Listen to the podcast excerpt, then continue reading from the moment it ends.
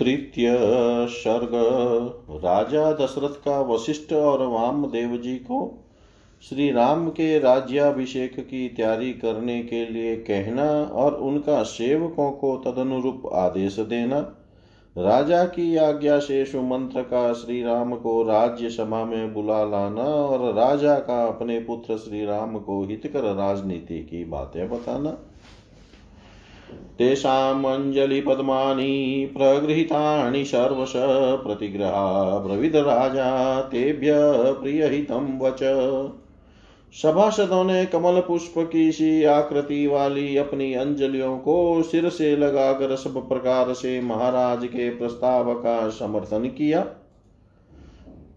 उनकी वह पद्मांजलि स्वीकार करके राजा दशरथ उन सबसे प्रिय और हितकारी वचन बोले अहोस्मि परम प्रीत प्रभावश्चातुलो मम यन्मे ज्येष्ठं पुत्रं यौवराजस्तमिच्छत अहो आप लोग जो मेरे परम प्रिय ज्येष्ठ पुत्र श्री राम को युवराज के पद पर प्रतिष्ठित देखना चाहते हैं इससे मुझे बड़ी प्रसन्नता हुई है तथा मेरा प्रभाव अनुपम हो गया है।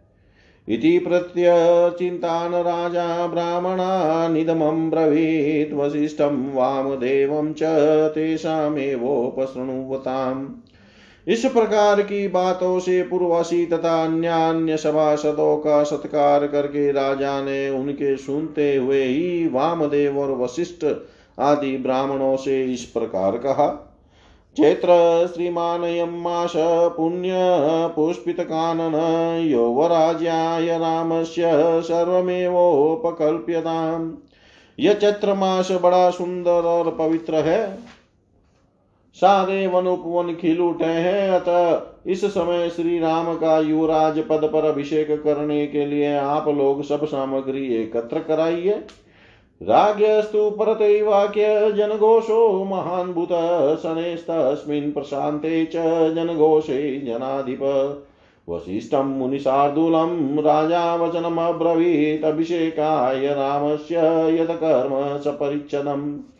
राजा की यह बात समाप्त होने पर सब लोग हर्ष के कारण महान कोलाहल करने लगे। धीरे धीरे उस जन जनरव के शांत होने पर प्रजापालक नरेश दशरथ ने मुनि प्रवर वशिष्ठ से यह बात कही, अभिषेकाय, तदद्य भगवान सर्वमाज्ञां पयितुमहर्षि तच्छ्रुत्वा भूमिपालस्य वशिष्ठो मुनिशतम्।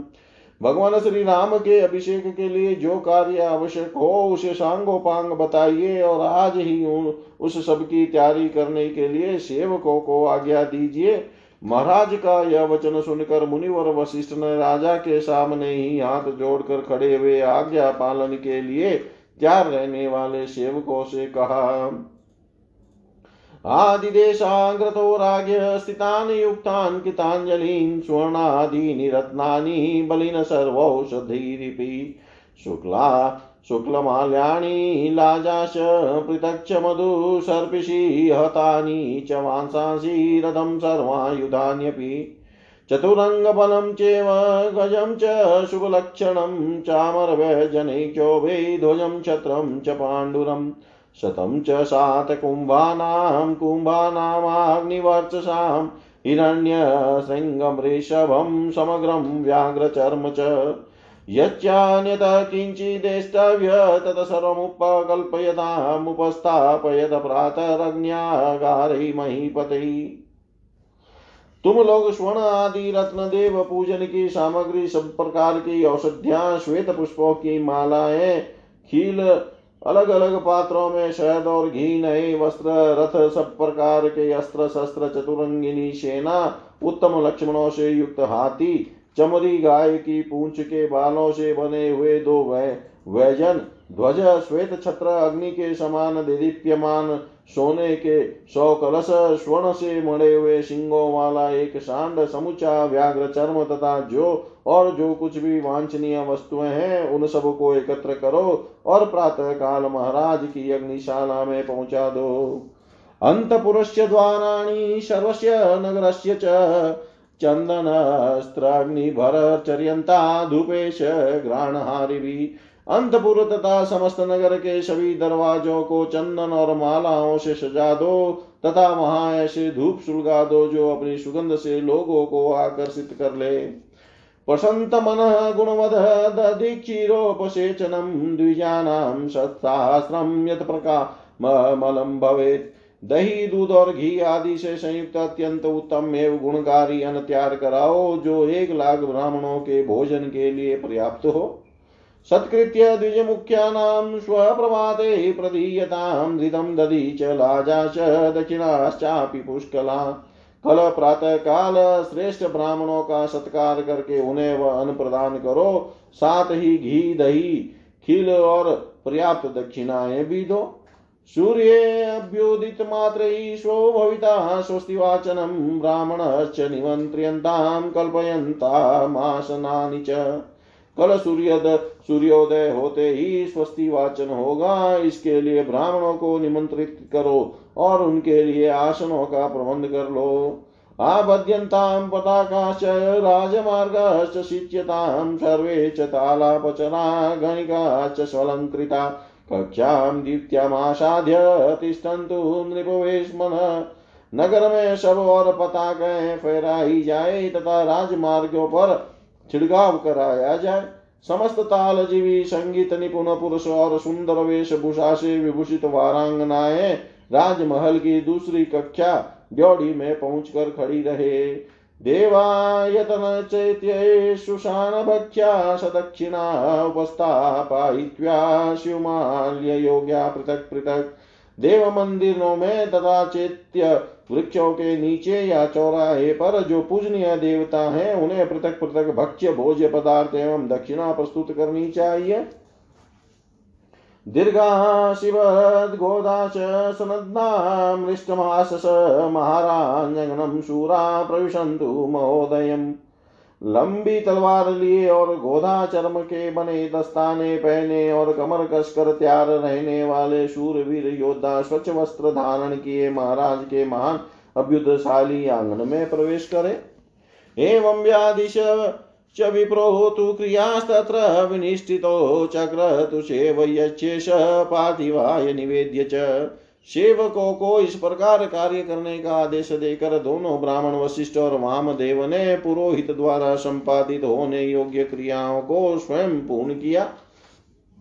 राजा के बताए हुए कार्यों के अतिरिक्त भी जो शेष आवश्यक कर्तव्य था, उसे भी उन दोनों ने राजा से पूछकर स्वयं ही संपन्न किया। कृतमित्येव चामृतामधिमभिगम्य जगत्पतिं यथोक्तवचनं प्रीत्यो ओ हर्ष युक्तो द्विजोतमो। तदंतर महाराज के पास जाकर प्रसन्नता और हर्ष से भरे हुए वे दोनों श्रेष्ठ द्विज बोले, राजन, आपने जैसा कहा था, उसके अनुसार सब कार्य संपन्न हो गया। तत्र सुमंत्रम द्युतिमान राजा वचनम ब्रवीत राम कृतात्मा भवता शीघ्र मानीयतामिति इसके बाद तेजस्वी राजा दशरथ ने सुमंत्र से कहा सके पवित्र आत्मा श्री राम को तुम शीघ्र यहाँ बुला लाओ। सतदेति प्रतिज्ञाय सुमन्त्रो राजशासनात् रामं तत्रानयाञ्चक्रे रथेन रथिनां वरम् तब जो आज्ञा कहकर सुमंत्र गए, तथा राजा के आदेशानुसार रथियों में श्रेष्ठ श्री राम को रथ पर बिठाकर ले आए।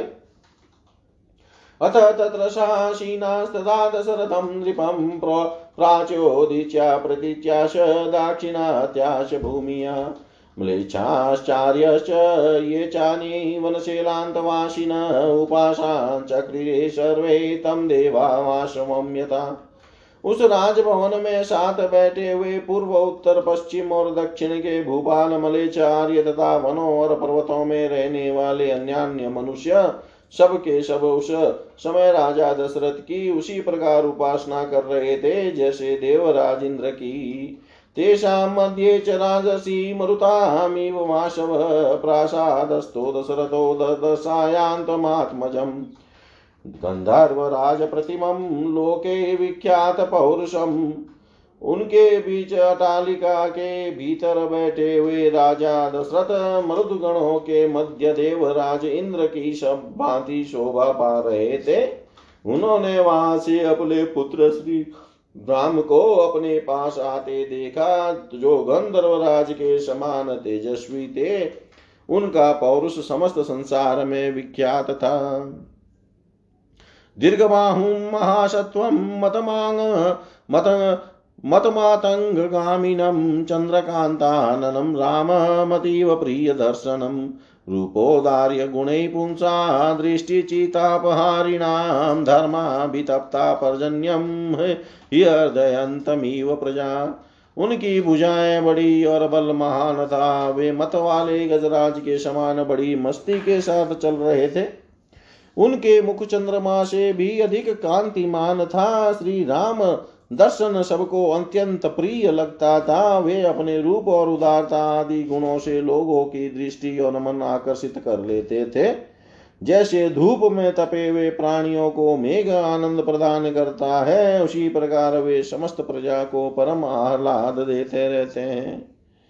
न तत्तर्प समायान्तं पश्य मनो नराधिप अवतार्य सुमन्त्रस्तु राघवं स्यन्दनोत्तमात् पीतु समीपं गच्छन्तं प्राञ्जलिपृष्ठतोऽन्वगतान् स तं कैलासशृङ्गं प्रसादं प्रसादं रघुनन्दन।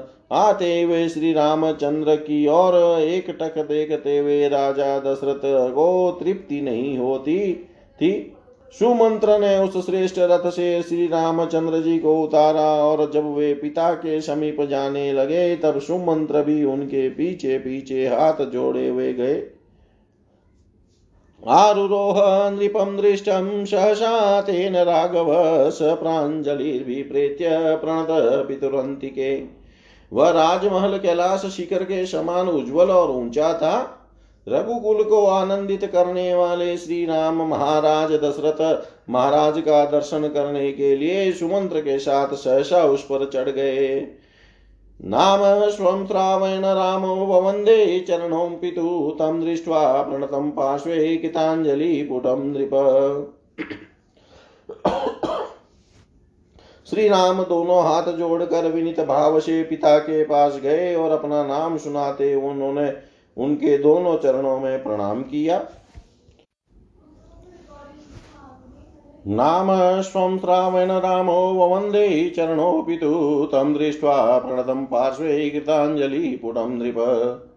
गृहाञ्जलि समाकृष्य शश्वजे प्रियतात्मज, तस्मै चाभ्युद्यत्यं सम्यङ् मणिकाञ्चनभूषितम् श्री राम दोनों हाथ जोड़कर विनीत भाव से पिता के पास गए और अपना नाम सुनाते हुए उन्होंने उनके दोनों चरणों को प्रणाम किया। श्री राम को पास आकर हाथ जोड़कर प्रणाम करते देख राजा ने उनके दोनों हाथ पकड़ लिए और अपने प्रिय पुत्र को पास खींचकर छाती से लगा लिया। दिदेश राजा रुचिरम रामाय परमासनम तथासनवरं प्राप्य व्यदीपयत्राघव स्व एव प्रभ स्वयेव प्रभया मेरुमुदये विमलो रवि तेन विभ्राजिता तत्र सा सभापि व्यरोचत। विमलग्रहनक्षत्रा सारथीद्योरिवेन्दुना तं पश्यामो नृपतिस्तोषु प्रियमात्मजम्। उस समय राजा ने उन श्री रामचंद्र जी को मणि जड़ित स्वर्ण से भूषित एक परम सुंदर सिंहासन पर बैठने की आज्ञा दी, जो पहले से उन्हीं के लिए वहाँ उपस्थित किया गया था। जैसे निर्मल सूर्य उदय काल में मेरु पर्वत को अपनी किरणों से उद्भाषित कर देते हैं उसी प्रकार श्री रघुनाथ रघुनाथ जी उस श्रेष्ठ आसन को ग्रहण करके अपने ही प्रभा से उसे प्रकाशित करने लगे। उनसे प्रकाशित हुई वह सभा भी बड़ी शोभा पा रही थी। ठीक उस उसी तरह जैसे निर्मल ग्रह और नक्षत्रों से भरा हुआ शरत काल का आकाश चंद्रमा में उद्भाषित हो उठता है। तं पश्यमानो नृपतिस्तो तोष प्रियमात्मजम्।